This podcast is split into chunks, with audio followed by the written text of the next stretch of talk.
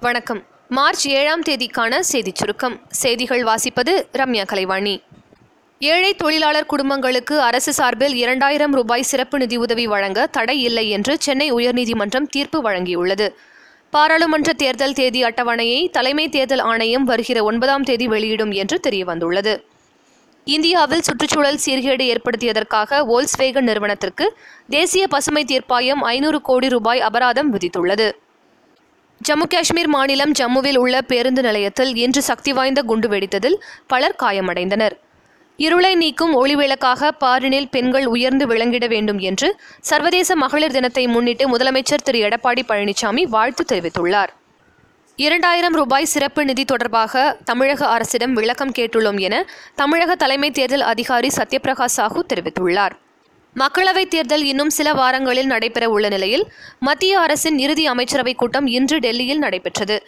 இந்த கூட்டத்தில் அனல்மின் திட்டங்கள் மற்றும் சர்க்கரை ஆலைகளுக்கு கூடுதல் நிதி உள்ளிட்டவைக்கு அமைச்சரவை ஒப்புதல் அளித்துள்ளது. தேர்தலில் வாக்காளர்கள் தங்கள் வாக்கினை வேறு யாரும் பதிவு செய்துவிட்டால் ஃபார்ட்டி நைன் பி சட்டத்தினை பயன்படுத்தலாம் என தேர்தல் ஆணையம் தெரிவித்துள்ளது.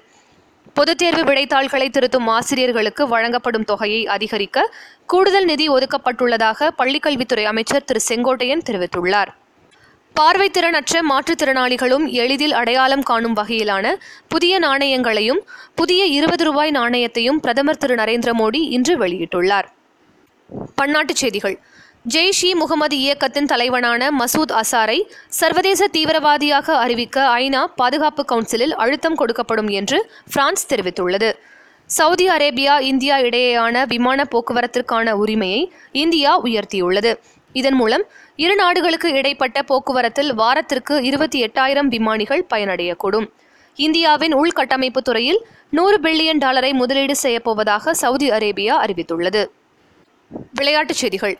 இரண்டாவது இருபது ஓவர் கிரிக்கெட் போட்டியில் இந்திய பெண்கள் அணியை இங்கிலாந்து பெண்கள் அணி ஐந்து விக்கெட் வித்தியாசத்தில் வெற்றி பெற்று தொடரை கைப்பற்றியது.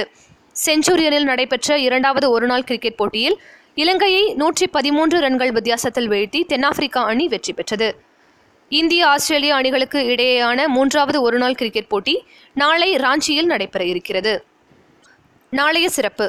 உலக மகளிர் தினம் உலக சிறுநீரக தினம் மற்றும் நகைச்சுவை நடிகர் ஜே பி சந்திரபாபுவின் நினைவு தினம். இத்துடன் இன்றைய செய்தியறிக்கை நிறைவு பெறுகிறது. மீண்டும் நாளை சந்திப்போம்.